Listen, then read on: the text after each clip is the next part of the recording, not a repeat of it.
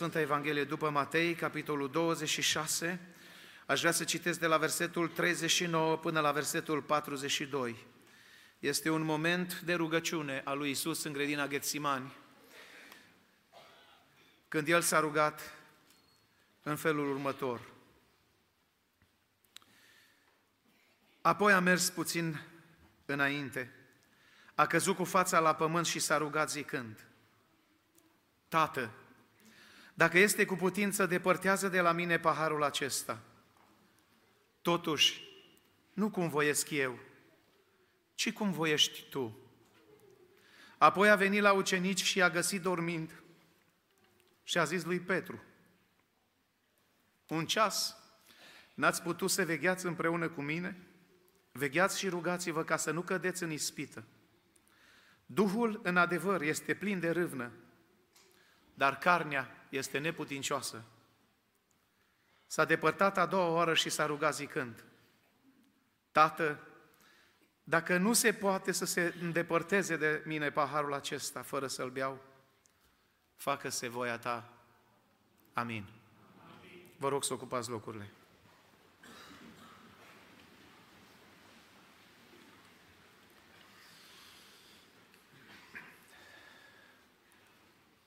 Aș vrea în aceste momente care le stăm înaintea lui Dumnezeu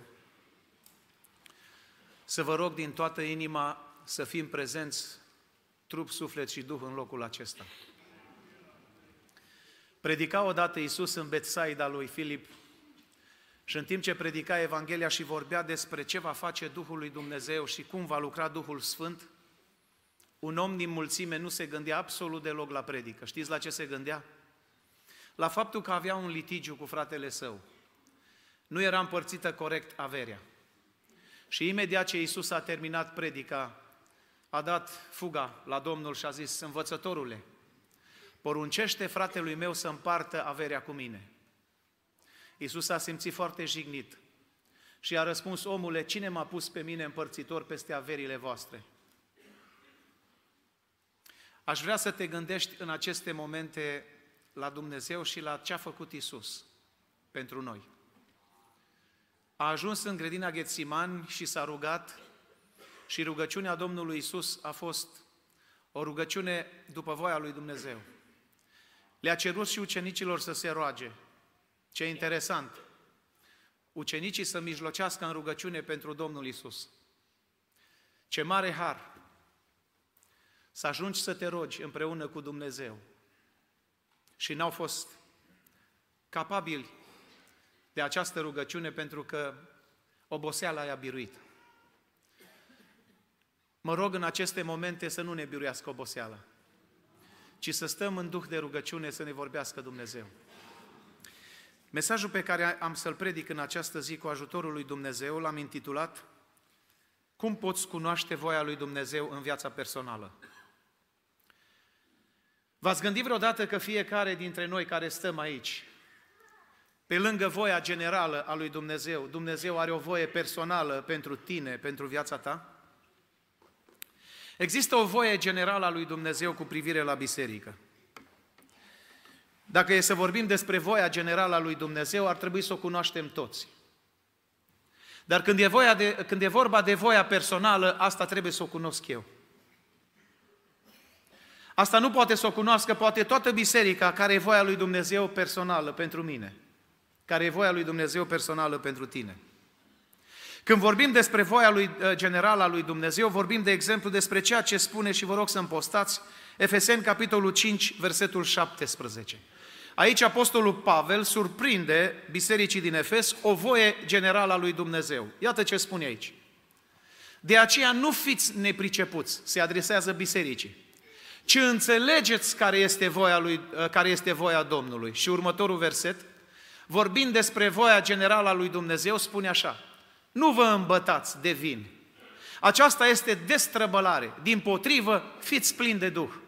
Iată, voia lui Dumnezeu este să nu ne amestecăm cu lumea și cu lucrurile lumii. Nici măcar cu un pahar. Nici măcar cu ceva ce seamănă cu acel nume, bere nealcoolizată. Faptul că poartă numele de bere, faptul că poartă nume lumești care te atrag înspre păcat, Biblia spune că voia generală, adică a întregii biserici, nu doar a păstorilor, nu doar a comitetului, nu doar a corului, ci voia generală a tuturor celor ce compun Biserica lui Dumnezeu, este să nu se apropie de lucruri pământești, firești, păcătoase. Voia lui Dumnezeu este, dimpotrivă, toți să fim plini de Duhul Sfânt. Pentru că dacă te îndelenicești cu lucruri lumești, de un duh ești plin, dar nu sfânt. întâi Tesaloniceni, capitolul patru, versetul trei. Iată o altă voie a lui Dumnezeu, generală, în care toți suntem cuprinși. Ce spune acolo apostolul Pavel? Voia lui Dumnezeu este sfințirea voastră, să vă feriți de curvie. Și apoi continuă mai departe, dar observați, voia lui Dumnezeu cu privire la toată biserica este să ne sfințim. Nu doar cei care slujesc, cei care sunt ordinați trebuie să se sfințească. Da, ei trebuie să fie sfinți. Dar aici este chemată toată biserica. Asta e voia lui Dumnezeu. Indiferent în ce poziție ești, socială, oricine ai fi, politică, tu trebuie să fii un om sfânt. Să impactezi lumea prin sfințenia ta. Prin felul, prin caracterul sfânt pe care trebuie să-l dezvolți și trebuie să-l dezvolți. Asta e voia lui Dumnezeu. Voia lui Dumnezeu nu este să mai scapi un neadevăr, să te mai cerți, să mai înjuri, să mai faci. Nu, asta e, asta nu e voia lui Dumnezeu. Voia lui Dumnezeu este să fim sfinți. Dumnezeu să ne ajute. întâi Petru doi cu cincisprezece, iar o altă față a voiei generale a lui Dumnezeu, iată ce spune apostolul Petru. Căci voia lui Dumnezeu este ca, făcând ce este bine, să astupați gura oamenilor neștiutori și proști. Adică prin felul tău de viață, prin felul meu, prin felul Bisericii Muntele Sionului, este să astupăm gura celor ce ne vorbesc de rău, dacă este pe nedrept. Dacă este pe drept, să ne pocăim. Dar felul de a ataca pe cineva care te vorbește pe nedrept, nu este ca să-l vorbești și tu pe nedrept. Răzbunarea nu este ca să faci și tu ce face el. Pentru că atunci care e diferența? Ci voia lui Dumnezeu este, făcând ceva diferit de ce fac ei, ca să poți să le astup gura, să n-aibă dreptate în ceea ce spun. Dar dacă au dreptate în ceea ce spun, pocăiește-te. Iată, am prezentat doar câteva versete biblice care vorbesc despre voia generală a lui Dumnezeu. Aici toți suntem chemați să facem acest lucru. Dar aș vrea să vedem un alt aspect, și anume voia personală a lui Dumnezeu. Te-ai întrebat vreodată, venind la biserică, ce vrea Dumnezeu eu personal să fac în biserica asta? Sunt eu doar un simplu spectator în biserica asta? Am venit să ocup un loc aici, oriunde, pe gradene sau pe platou, și doar să nu fac nimic, doar să stau, sau eventual să mai judec o predică, un predicator, o cântare, să judec un, o slujbă. Care-i voia lui Dumnezeu cu privire la mine? Există câteva versete în Biblie unde ni se vorbește despre voia personală a lui Dumnezeu. Sunt oamenii ai lui Dumnezeu care au dorit să știe voia personală a lui Dumnezeu în viața lor. Psalmul o sută patruzeci și trei, versetul zece. Iată cum se roagă David. Învață-mă să fac voia ta, adică pe mine învață-mă, căci tu ești Dumnezeul meu. Duhul tău cel bun să mă călăuzească pe calea cea dreaptă. Este o rugăciune personală pe care omul lui Dumnezeu o face înaintea lui Dumnezeu și îi spune: învață-mă să fac voia ta. E o chestiune personală. Când vorbim de Domnul Iisus, am citit din Matei capitolul douăzeci și șase, unde găsim că Iisus cunoaște foarte bine voia personală a lui Dumnezeu cu privire la el. Adică Iisus știa exact de ce se află în grădina Ghetsimani. Știa exact ceea ce urmea să se întâmple. În rugăciunea pe care el o face, spune: știu, Dumnezeule, voia ta personală pentru mine. Știu de ce am venit în lumea asta. Eu am venit ca să chem la mântuire pe toți cei păcătoși, să mor pentru păcatele lor, știu asta. Dar vreau să-ți cer un singur lucru. În ultimul ceas, în ultimile momente, dacă se mai poate schimba ceva din voia asta perfectă a ta în care mă găsesc. Mă uit la paharul care trebuie să-l beau. Și paharul care trebuie să-l beau este un pahar greu. Un pahar plin de păcate și plin de mizerie. Un păcat al, păcatele tuturor oamenilor, a întregii omeniri. A tuturor generațiilor care vor veni pe planeta Pământ și se vor naște sub păcatul acesta adamic.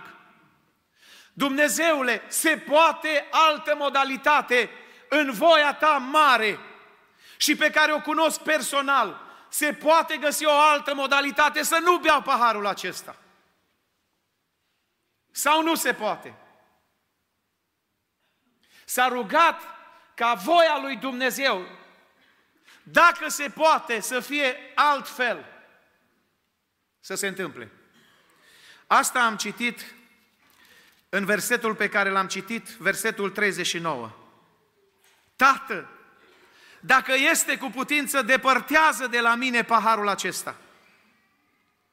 Totuși, nu cum voiesc eu, ci cum voiești tu.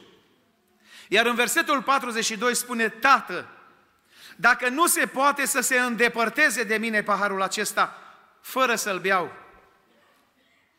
facă-se voia ta. Aș vrea să te întreb din nou dacă tu, personal, cunoști voia lui Dumnezeu cu privire la tine. Și nu numai dacă o cunoști, accepți voia lui Dumnezeu. Uneori voia lui Dumnezeu nu este confortabilă, voia lui Dumnezeu nu este plăcută. Uneori voia lui Dumnezeu este poate o chestiune foarte grea. Voia lui Dumnezeu este un test foarte puternic. Va trebui uneori să lași, să părăsești, va trebui să faci schimbări, va trebui să faci anumite sacrificii care ți se par super omenești, peste puterile omenești. Iisus în Ghetsimani era și om și Dumnezeu, dar în calitate de om a înțeles exact problema omului și în aceeași manieră îl vedem acționând ca om, deși era Dumnezeu.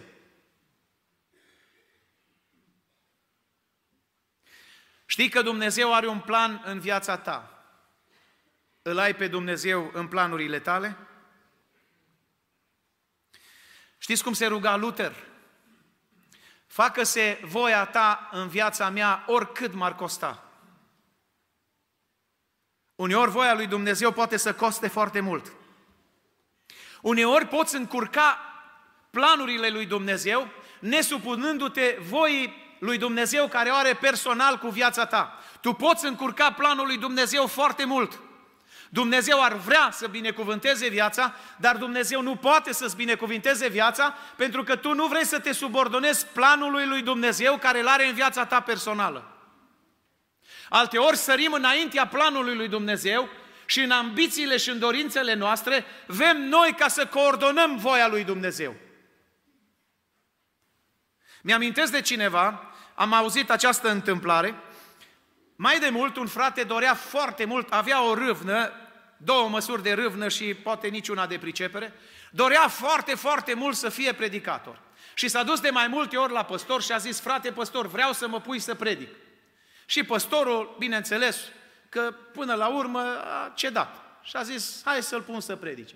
L-a pus să predice, dar nu era voia lui Dumnezeu pentru acest om să fie predicator, neapărat de la Anvon. Putea să fie oriunde, poate prin viața lui, dar nu la Anvon. Nu avea o dicție, nu avea, o, nu avea chemare pentru așa ceva.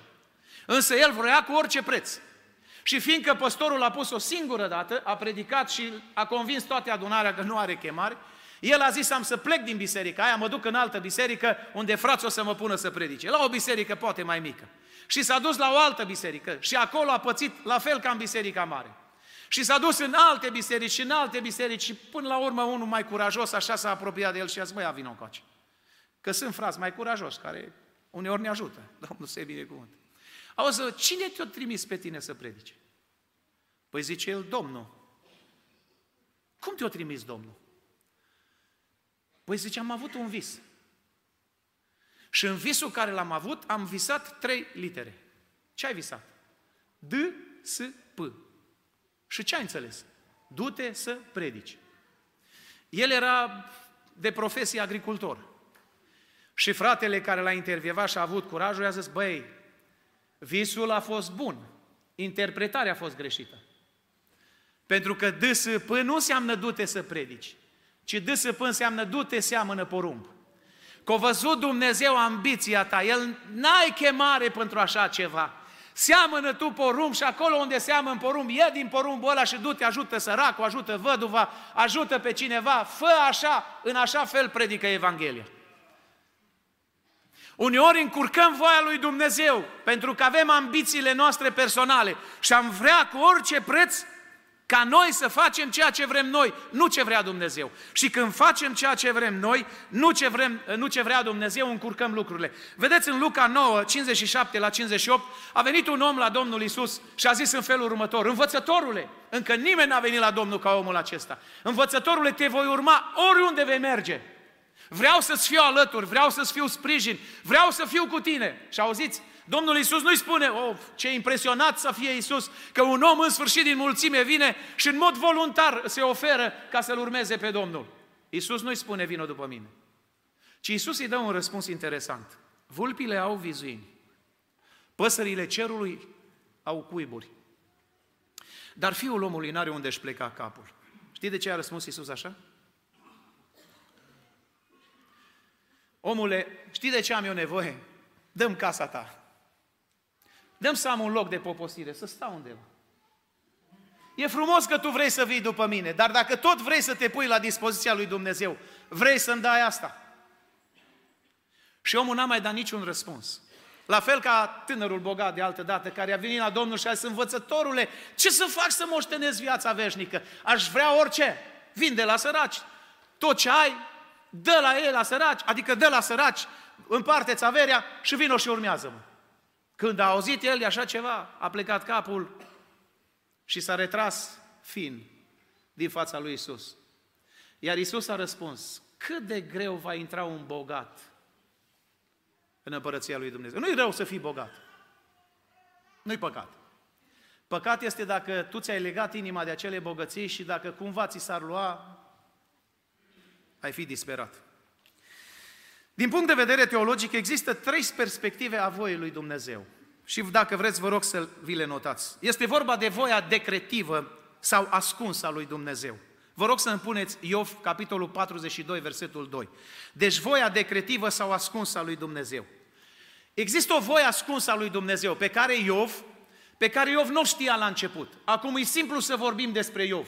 Să spunem, mă, ce frumos a reacționat Iov, că l-a binecuvântat pe Dumnezeu și atunci când a rămas singur, singurel, fără sănătate, fără avere, fără copii, fără nimic, a rămas doar el singur și a zis, binecuvântat să fie Domnul, Domnul a dat și Domnul a luat. E simplu pentru noi să predicăm, dar Iov n-a știut ce știm noi acum. El n-a știut că Satan s-a dus în cer și a zis, făcând așa o înțelegere cu Dumnezeu, când Dumnezeu s-a lăudat cu Iov și a zis, l-ai văzut pe robul meu Iov, om neprihănit și curat la suflet, care se teme de Dumnezeu. Da, da, a zis Satan, păi, așa e ușor să fii creștin, să fii pocăit, că lui ai dat tot ce-i trebuie. Are averi, are slugi, are tot ce-i trebuie, copiii lui în fiecare zi trăiesc numai în dezmăți. Dar ia atinge-te puțin de el și ia-i averile, ia-i sănătatea, ia-i copiii și să vezi dacă nu te va blestema în față. Iov nu știa nimic din toate acestea.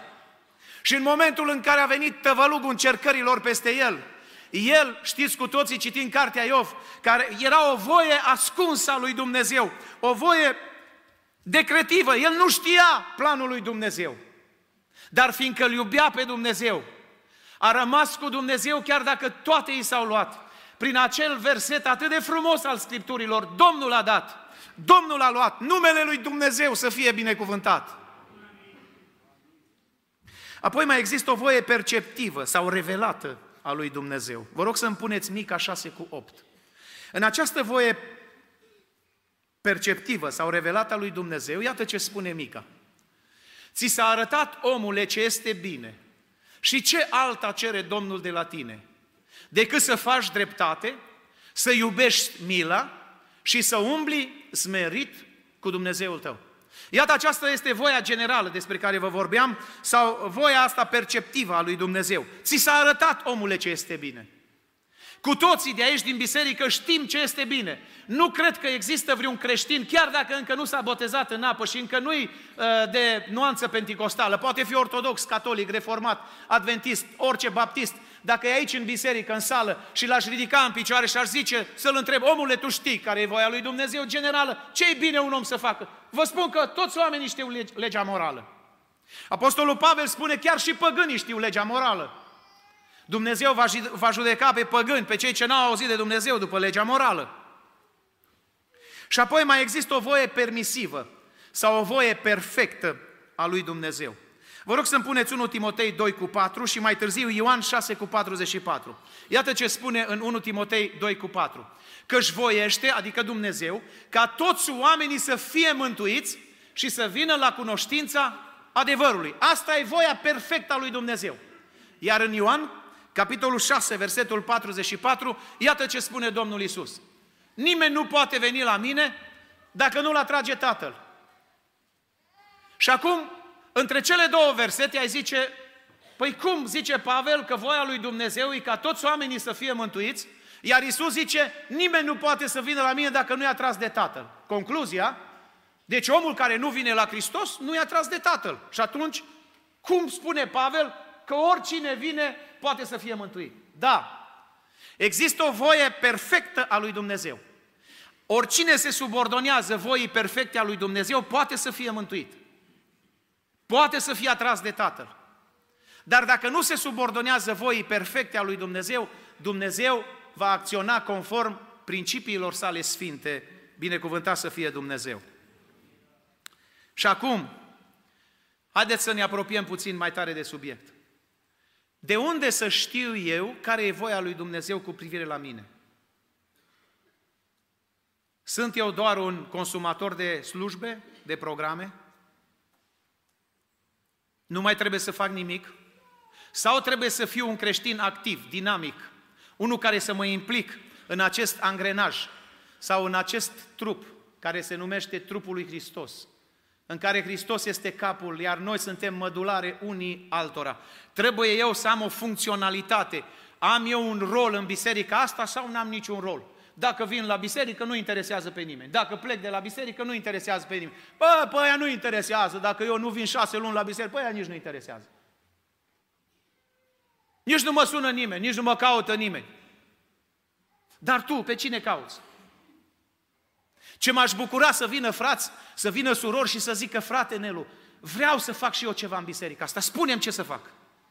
M-am rugat lui Dumnezeu să mă arate Dumnezeu care e voia Lui cu privire la mine, ce pot să fac eu în biserica asta și vreau să fac, frate Nelu, vreau să fac. Ce s-ar bucura frații ceilalți păstori ca să fie abordați și să spună frați din biserică, uite, asta aș vrea să fac, asta aș vrea să fac, că nu toată lumea trebuie să treacă pe la amvon să predice. Lucrul acesta este un loc foarte greu, nu e ușor să predici Evanghelia, dacă vrei să o predici. Așa, să spui numai, să spui vorba lui Eminescu, e ușor a scrie versuri când nimic nu aia spune și înșirând cuvinte goale ce din coadă au să sune, adică din penelul acela. Numai să spui, să fie spus. Nu ăsta e rolul unui predicator, numai să spună, să fie spus.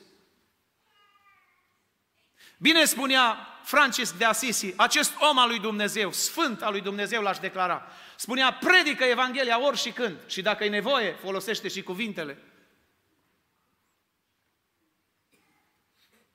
Aș vrea să vedem care este voia. Cum pot eu cunoaște voia lui Dumnezeu? Cine să mi-o descopere mie voia lui Dumnezeu? Să știu că voia lui Dumnezeu, eu sunt în voia perfectă a lui Dumnezeu. Că Dumnezeu vrea să fiu aici, în acest moment, la Muntele Sionului, să fiu aici în lucrarea Lui. Cine îmi poate spune mie voia perfectă a lui Dumnezeu? Știi, cel mai mult să te intereseze în viață să fii în centrul voii lui Dumnezeu. Pentru că în afara voii lui Dumnezeu nu există succes. Și în centrul voii lui Dumnezeu nu există eșec. Trăim eșecuri spirituale pentru că suntem poate în afara voii lui Dumnezeu. Și ne întrebăm, dar de ce ni se întâmplă ceea ce ni se întâmplă? Pentru că noi nu mai suntem în centrul voii lui Dumnezeu. Am ieșit afară, suntem excentrici, suntem în afara voii lui Dumnezeu. Iisus n-a vrut nicio clipă să fie în afara voii lui Dumnezeu. A vrut să fie în centrul voii lui Dumnezeu. Tată, niciun pas nu fac. Dacă s-ar putea să nu beau paharul, ar fi perfect. Dar dacă numai așa, numai așa se poate să fiu în centrul voii Tale, să beau paharul, îl beau până în fund, nu contează, îl golesc. Pentru că vreau să rămân în centru voii tale perfecte. Vreau să te onorez, Tată, de asta am venit. Numai așa se schimbă voia și mă, mă comut, mă mut din acel centru, dacă centru se mută cu mine. Și dacă tu ești de acord ca eu să nu beau pahar, atunci nu-l beau. Dar dacă trebuie să-l beau, oricât de greu, oricât de dureros, oricât de josnic aș fi, mai jos ca oricine, cum scrie în Evrei, nu contează. Pentru că mă cobor, știu că într-o zi tu mă vei ridica mai sus de toți. Iată, am să descriu aici câteva lucruri după care poți să cunoști voia lui Dumnezeu personală și te duci acasă, astăzi îmi promiți, promiteți sie. Mă duc acasă și nu mă culc, pentru că am auzit că cine nu doarme între programe nu-i penticostal. Nu te culci, te, te duci acasă, te pui pe genunchi și zici, Doamne, eu nu vreau să dorm astăzi până nu-mi descoperi care e voia Ta cu privire la mine. Eu vreau să știu dacă sunt în centru voii tale sau dacă sunt afară. Că biserica asta merge cum merge din cauza că eu n-am mai urmărit voia ta. Am urmărit voia mea, dorințele mele. Vreau, Doamne, să mă plasez în centru voii tale și dacă am ieșit de acolo, iartă-mă și adu-mă înapoi. Sunteți de acord? Iată câteva lucruri cum poți afla voia lui Dumnezeu. În primul rând, voia lui Dumnezeu poți să o afli printr-o revelație specială a lui Dumnezeu. Iată ce spune în Matei douăzeci și șase, treizeci și nouă și patruzeci și doi, versetele care le-am citit, Luca mai scrie că s-a întâmplat ceva. În timp ce Domnul Iisus se ruga și spunea, Tată, dacă e cu putință să nu beau paharul acesta, n-aș vrea să-l beau, dar dacă trebuie să-l beau, să-l beau. Știți ce s-a întâmplat între timp? Cum a ajuns Iisus să spună până la urmă, facă-se voia ta. Iată ce spune Luca douăzeci și șase cu patruzeci și doi.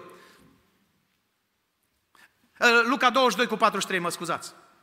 Luca douăzeci și doi cu patruzeci și trei. În timp ce Domnul Iisus se ruga, Luca douăzeci și doi cu patruzeci și trei, douăzeci și doi cu patruzeci și trei. În timp ce Domnul Iisus se ruga, scrie Biblia că s-a întâmplat ceva. A venit un înger din cer ca să-l întărească. Știți ce au fi spus? Cum credeți că l-a întărit îngerul? Credeți că a pus îngerul mâna pe el și i-a transmis o putere? El, Dumnezeu, care are toată puterea. Cum l-a întărit îngerul? Sunt convins, nu scrie în Biblie. Dar îngerul a venit și i-a spus, tu ești în centrul voii lui Dumnezeu. Accepți sau nu accepți ca să fii mielul acela din cer, care ai fost în stare să iei cartea și să-i rup pecețile. Acum e momentul. Accepți? Și Iisus s-a uitat la înger și a zis, accept. Și în momentele acelea a zis, Tată, facă-se voia ta. Este vorba de o revelație specială a lui Dumnezeu. Vreau să te întreb dacă ai avut vreodată vreo revelație specială a lui Dumnezeu. Câți de aici suntem, toți suntem creștini. Dar vreau să vă întreb, ce relație avem noi cu acest Hristos? O relație doar teoretică, una cunoscută doar prin cântări, prin predici.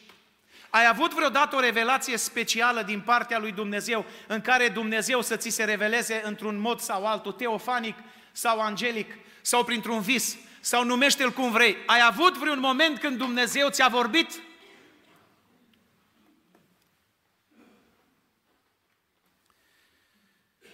În Faptele Apostolilor, capitolul douăzeci și șapte, vedem pe Apostolul Pavel care călătorea spre Roma. Și în timp ce călătorea spre Roma, au luat-o un vapor, o corabie, care mergea și așa încet și care era și defectuoasă.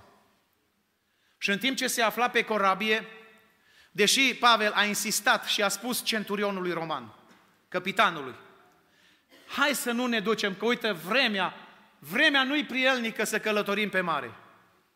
Mai bine să mai așteptăm, vom merge spre Roma, dar nu l-a ascultat, a ascultat de cârmaci, a ascultat de vâslași, a ascultat de alții și căpitanul i-a forțat și i-a urcat pe toți pe corabie.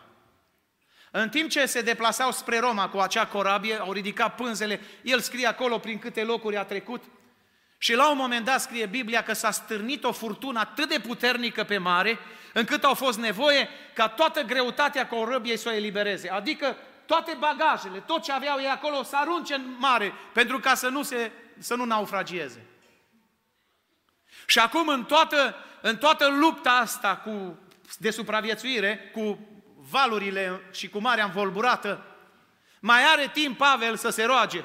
Și azi noapte, zice el, un înger al lui Dumnezeu mi s-a arătat și mi-a spus, nu te teme, nu veți muri, veți ajunge la Roma.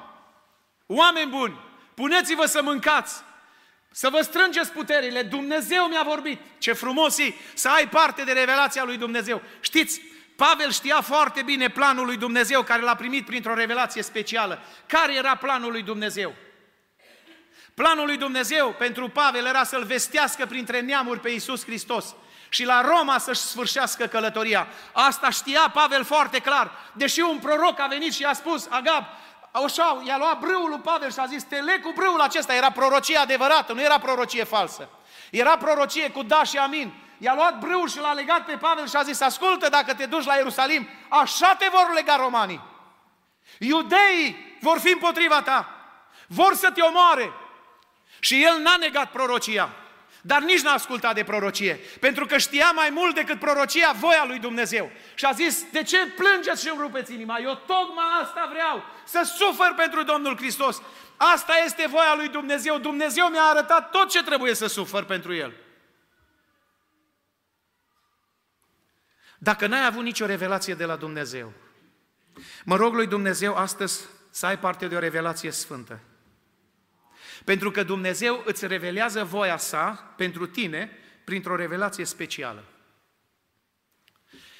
În al doilea rând, dacă vrei să cunoști voia lui Dumnezeu, pune semne că Dumnezeu nu se supără.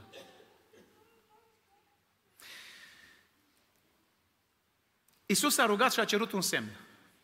Știți care a fost semnul? Dacă tu accepți să se îndepărteze paharul acesta fără ca să-l beau, acesta este semnul că eu voi fi în centrul voii lui Dumnezeu.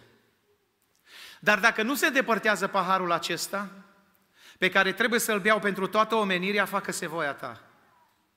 Și în versetul patruzeci și doi spune, facă-se voia ta. Nu este păcat să pui semne înaintea lui Dumnezeu. Pentru ca să afli voia lui Dumnezeu, acum bineînțeles pune semne înțelepte, nu pune semne neînțelepte. Am auzit de o întâmplare că o fată, de mult pe vremuri, a pus un semn, dar neînțelept, înaintea lui Dumnezeu și a zis așa, mă duc la adunare astăzi, nu era măritată, mă duc la adunare astăzi și bărbat, băiatul care îmi va ieși primul înainte, cu ăla mă căsătoresc. Și a ieșit un băiat, mă, frumos el, dar invalid. Și fiindcă a făcut promisiunea asta, s-a căsătorit. Nu vă spun cum i-a fost viața. Pune semne, semne cu înțelepciune, nu lipsite de înțelepciune, înaintea lui Dumnezeu. Uitați-vă, de exemplu, când vrei să te căsătorești, trebuie să pui semne înaintea lui Dumnezeu, să vezi dacă fata asta e de la Dumnezeu sau să vezi dacă băiatul ăsta e de la Dumnezeu. Nu, nu vă căsătoriți pe baza frumuseții, pe baza averii, pe baza... Eu nu știu, a ceea ce îți poate oferi socrul sau soacra sau tata sau mama. Nu asta trebuie să o faci. În primul rând trebuie să urmărești dacă este voia lui Dumnezeu cu privire la viața ta, ca tu să-ți unești destinul cu acea ființă. Pentru că în final banii se cheltuie, averile se duc și rămâi cu acea ființă. M-am inspirat foarte mult și mi-a plăcut de omul lui Dumnezeu, Avram, care vrea să-și căsătorească băiatul. Și care îi spune lui Eleazar, cel mai credincios rob din casa lui, vreau pentru, pentru băiatul meu o, o soție, dar o soție credincioasă. O soție aș vrea să fie așa după voia lui Dumnezeu. Eleazar, e cea mai grea misiune care o ai. Dar n-am un rob mai credincios ca tine în care să am încredere, în care să știu că se va duce și va fi exact în centrul voii lui Dumnezeu și nu se va depărta. Eleazar, vrei să te duci și să-mi cauți o soție pentru băiatul meu?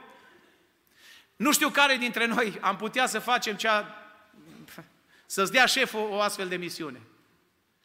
Uită, te plătesc ca și cum ai lucrat, dar du-te, caută o fată pentru băiatul meu. Sau un băiat pentru fata mea. Grea misiune. Însă uită ce pune Eleazar. Ajunge Eleazar la un moment dat numai el singur cu Dumnezeu. Ajunge spre direcția care o indică Avram. Se pune pe genunchi și face următoarea rugăciune. Dumnezeul stăpânului meu Avram, cum aș putea să găsesc eu ceea ce caută stăpânul meu? Cum aș putea, după o viață de robie, după o viață de serv la stăpânul meu Avram, să nu-l dezamăgesc acum? Eu nu te cunosc cum te cunoaște Avram, dar Tu ești Dumnezeul lui Avram și pentru Avram te rog. Doamne, pun niște semne înaintea Ta. Și dacă aceste semne se împlinesc, înseamnă că asta e voia perfectă a lui Dumnezeu pentru stăpânul meu și pentru fiul lui. Fă ca fata care vine la fântână, când voi zice dăm să beau, să zică ia Domnul meu, îți dau să bei. Fă să fie harnică, să fie temătoare de Dumnezeu, fă să fie din seminția pe care o vrea chiar robul Tău, Avram. Fă, Doamne, fă niște semne înțelepte. Pune și Tu niște semne înțelepte, fă să fie pocăită. Fă, Doamne, să fie de caracter. Fă, Doamne, să Te iubească. Fă, Doamne, și el să Te iubească, să fie pocăit, să fie un om cu frică de Dumnezeu. Pune semne după voia lui Dumnezeu. Și a venit Rebecca. Parcă știa Rebecca tot ce se rugase Eleazar. Bea, Domnul meu. Și nu numai că îți dau ție, dau și cămilelor. Și ăsta se uită șocat, cu mirare. Noi n-am trăit acel moment, dar parcă îl văd pe Eleazar jubilând, spunând mereu, mare-i Dumnezeul lui Avram. Se uita și vedea cum e voia perfectă a lui Dumnezeu și cum se împlinește sub ochii lui. Domnul meu, mai mult decât ai cerut tu, Dumnezeu, va face mai mult decât ceri. Nu te voi lăsa să dormi aici, vei veni la noi acasă. Și când aude el asta, zice, ascultă-mă, vreau să spun acum secretul, nu mai rezist. Tu ești în planul perfect al lui Dumnezeu pentru stăpânul meu, pentru fiul stăpânului meu. Uite, am adus aici, am adus verigheta ca să faci logodna, am adus tot ce trebuie pentru nuntă. Nu vreau să vin în casă până când nu-ți spun. Și apoi intru în casă și după ce intru în casă îi spun lui Laban, îi spun tuturor care e planul lui Dumnezeu. Și dacă ei acceptă planul lui Dumnezeu, te vei căsători. Și ultima întrebare, vrei să te duci cu omul acesta? Iar el spune, nu mă opriți. Dumnezeu mi-a dat izbândă în călătorie. Ce frumos este să cunoști voia perfectă a lui Dumnezeu. Pune semne ca să înțelegi voia lui Dumnezeu. Că uneori nu înțelegi voia lui Dumnezeu pentru tine, decât prin semne. Știi? S-a prezentat Dumnezeu la Gedeon și îi spune, pace ție, viteazule. Și Gedeon bătea grâul în teasc, de frica lui Madian. În teasc se pun struguri, nu se pune grâu. Dar de frica lui Madian, el bătea acolo grâul. Și se prezintă solul Domnului și spune, pace ție, viteazule. El se uită, ce vitează? Eu sunt cel mai neînsemnat din seminția din care fac parte. Ce viteaz sunt eu? Ascultă, du-te cu puterea care o ai și bate-l pe Madian. Și care e semnul? Dă-mi un semn să știu că tu, că nu e o ficțiune ceea ce văd. Că nu e o imaginație, că nu e o halucinație. Dă-mi un semn că chiar e real ceea ce văd. Și ce semn vrei să-ți dau? Să rămâi aici până mă duc să aduc jertfa și să o pun aici pe piatră, să-ți aduc o jertfă. Du-te și întoarce-te. Și îngerul Domnului stă acolo lângă piatră până se întoarce Gedeon. Se întoarce Gedeon cu carnea, se întoarce cu azimile, se întoarce cu zeama aceea care o avea, toate pregătite pentru jertfă. Și acum îngerul Domnului spune, vrei să vezi mai mult decât ai cerut semne. Nu numai că am stat aici și te-am așteptat. Pune carnea pe piatră. Și a pus carnea pe piatră, îngerul Domnului a luat toiagul și a întins vârful toiagului și l-a atins de carne. Și din piatră a ieșit un foc.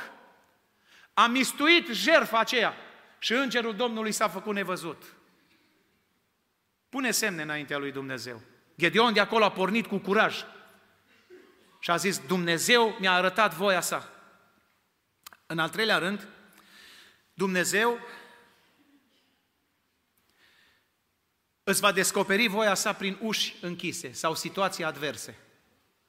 Întotdeauna când vrei să presezi voia lui Dumnezeu și când vezi că ceva nu merge, nu forța ușa. Dacă nu se poate îndepărta paharul acesta, dacă nu se poate sub nicio formă, Dumnezeule, eu nu forțez ușa. Eu nu te rog, fie-ți milă de mine să nu trec prin cruce, să nu trec prin suferință. Doamne, dacă nu se poate, facă-se voia Ta, dar nu forțezi ușa. Sunt mulți care creștini care forțează ușa, forțează voia lui Dumnezeu și în final colapsează. Dumnezeu îi spune lui Iona, du-te la Ninive și el fuge la Tars. Va plăti de două ori prețul călătoriei. Va ajunge cum nu trebuie la Tars. Pentru că s-a dus împotriva voiei lui Dumnezeu. Și când mergi împotriva voiei lui Dumnezeu, Dumnezeu stârnește furtuni, stârnește situații adverse. Dumnezeu va face orice să te oprească pentru că te iubește și pentru că voia Lui nu este ca să ajungi acolo unde vrei să ajungi. Știi, în Romani opt cu douăzeci și opt spune, toate lucrurile lucrează spre binele celor ce iubesc pe Dumnezeu, adică celor ce au fost chemați după planul Său. Toate lucrurile. Înțelege că dacă Dumnezeu ți-a închis ușa, nu forța ușa. doi Samuel douăzeci și patru cu zece, unu Cronici douăzeci și unu cu unu. Ambele texte vorbesc despre același lucru. Spune în unu Cronici douăzeci și unu cu unu, Satana a ispitit pe David ca să facă numărătoarea poporului. David e omul lui Dumnezeu. Dumnezeu nu-i permisese lui David să facă numărătoarea poporului pentru un singur motiv, ca niciodată David să nu se încreadă în mulțimi, ci să se încreadă în puterea lui Dumnezeu. Dar Biblia scrie că Satana a ispitit pe David, adică Dumnezeu l-a îngăduit pe Satan ca să-l ispitească pe David și David n-a mai avut astâmpăr până nu i-a spus la Ioab, du-te și numărăm poporul, vreau să știu cât, cât popor avem. Și Ioab, omul înțelept, om al lui Dumnezeu, se apropie de David și zice, dar de ce cere Domnul meu împăratul asta? Nu ți amintești de ce ne-a spus Dumnezeu? Să nu numărăm poporul ăsta niciodată, că Dumnezeu e cu noi. Dar a insistat la Ioab și a spus, nu, nu, numără-l, numără-l. Forța voia lui Dumnezeu. Și scrie Biblia, în doi Samuel douăzeci și patru cu zece, un lucru. Când vei forța voia lui Dumnezeu, iată un efect va apare imediat. Inima va începe să-ți bată cu putere și să n-ai liniște. Tu nu vei avea liniște și pace când forțezi voia lui Dumnezeu. Nu o să ai liniște și pace. Tu mergi într-o direcție și vei vedea, poate că vei vedea și vei zice, Doamne, fii cu mine, însă Dumnezeu nu vrea să fie cu tine. Inima îți va bate cu putere. L-au apucat emoțiile pe David și s-a terminat numărătoarea. I-a adus cartea cu numărul de, de oameni care are și a început să-i explodeze inima și să strige la un moment dat, David, vai ce-am făcut! Am păcătuit împotriva Domnului, Doamne, iartă-mă că am mers împotriva voii Tale. Știți istoria. Dumnezeu îi cere trei ani, trei luni și trei zile. De necazuri, alege David. Și el zice, mai bine în mâinile lui Dumnezeu decât în mâinile oamenilor. A plătit. Oricând forțezi voia lui Dumnezeu, plătești. În al patrulea rând, poți cunoaște voia lui Dumnezeu printr-o cunoaștere a Sfintelor Scripturi. Dragii mei, vă rog foarte mult, chiar dacă nu sunteți la Talantul Negoț, și apreciez, ieri a fost întâlnirea la Talantul Negoț, chiar dacă nu sunteți la Talantul Negoț și nu vă dă nimeni niciun cadou, învățați Biblia, citiți Biblia și Dumnezeu să ne ajute pe toți să practicăm Biblia. Păi cum să cunosc eu voia lui Dumnezeu dacă nu cunosc Biblia? Auzi, vine un bărbat la mine odată și îmi spune așa, frate păstor, eu vreau să divorțez. Serios, dar de ce, mă? Păi vreau să divorțez că soția mea nu poate să facă copii. Păi și ăsta e un motiv de divorț? Păi dacă nu poate să facă copii, eu vreau copii, frate. Mă, dar dacă Dumnezeu, tu nu l-ai întrebat pe Dumnezeu că te-ai însurat, te-ai însurat că ți-a plăcut. Dacă ea e bolnavă și nu poate să aibă copii, tu știi care e voia lui Dumnezeu? Ai citit vreodată în Biblie? Păi am citit, n-am citit. Dar cum vrei tu să, adică să spun eu ceva ce e împotriva Bibliei? Auziți ce spune Dumnezeu? Dumnezeu foarte clar spune în Maleac doi cu șaisprezece. Urăsc despărțirile în căsătorie. Urăsc. Sigur că sunt situații și situații, dar totuși voia lui Dumnezeu nu este să te desparți. Ce-a împreunat Dumnezeu, zice stare. Omul, omul să nu despartă, să nu treacă peste voia lui Dumnezeu. Sunt tot felul de motive și au apărut între noi, de, între creștini, tot felul de motive. Auzi, motiv puieril, nepotrivire de caracter. Păi cum de până atunci, frații, nu te-au putut despărți înainte să te însori, să te măriți și după ce te-ai însurat și te-ai măritat, frații, nu te mai poți ține împreună. Ce nepotrivire de caracter? Pentru că ai mers împotriva voii lui Dumnezeu, necunoscând Scripturile. Nu vreau să intru în detalii, însă am întâlnit foarte multe în puținul meu timp de slujire în pastorație. Chiar și în Statele Unite. O femeie care după un timp a vrut să divorțeze, că a vrut să se sfințească, să fie mai aproape de Domnul și să nu mai aibă nicio relație intimă cu soțul ei.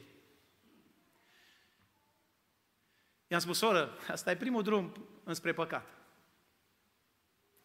Pentru că îl vei face și pe soțul tău să păcătuiască și vei păcătui și tu. Într-un final au divorțat. Eu nu le-am dat voie.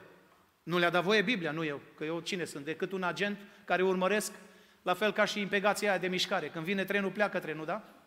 Noi trebuie să urmărim voia lui Dumnezeu. Da, e după voia lui Dumnezeu, spunem da, nu-i după voia lui Dumnezeu, spunem nu. Că altfel se ciocnesc trenurile. S-a divorțat. Și apoi, după câțiva ani, iar a vrut să se mărite. Și s-a recăsătorit. E asta voia lui Dumnezeu? Nu.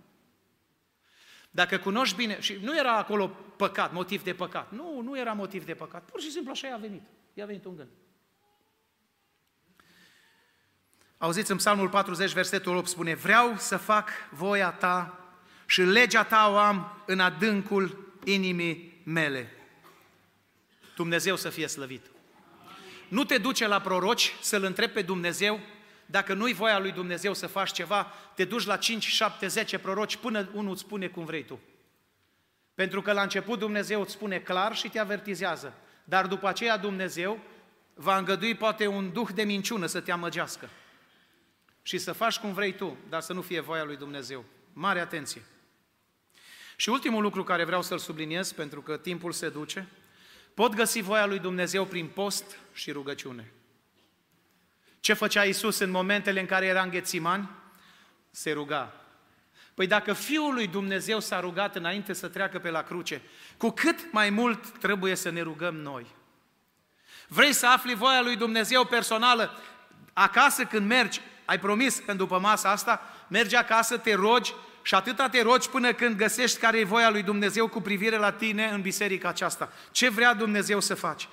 În centrul voii lui Dumnezeu este cel mai bine. Auziți cum se ruga David Livingstone?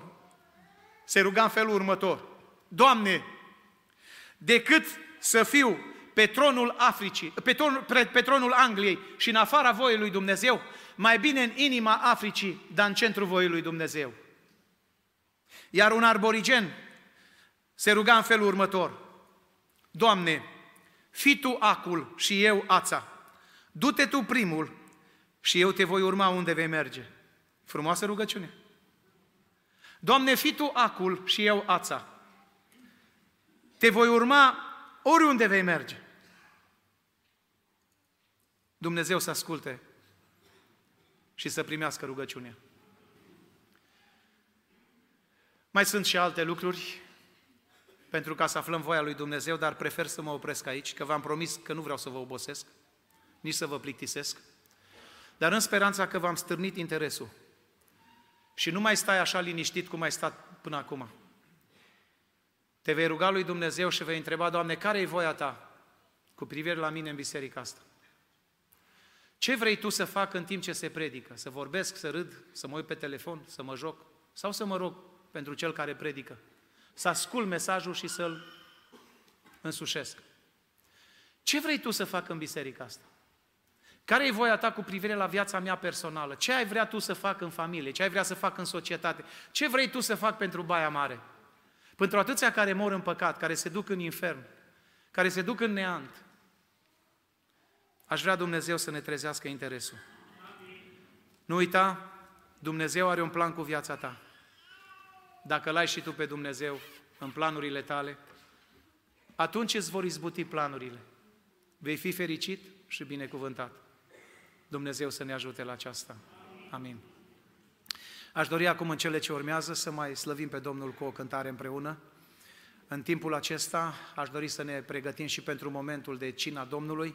Este un moment solemn, în moment când ne rugăm și aș vrea să-L rugăm pe Domnul să ne ajute să ne apropiem de trupul și sângele Lui. Vrem să fim oameni care să urmărim voia Lui Dumnezeu și să împlinim voia Lui. Dumnezeu să ne ajute.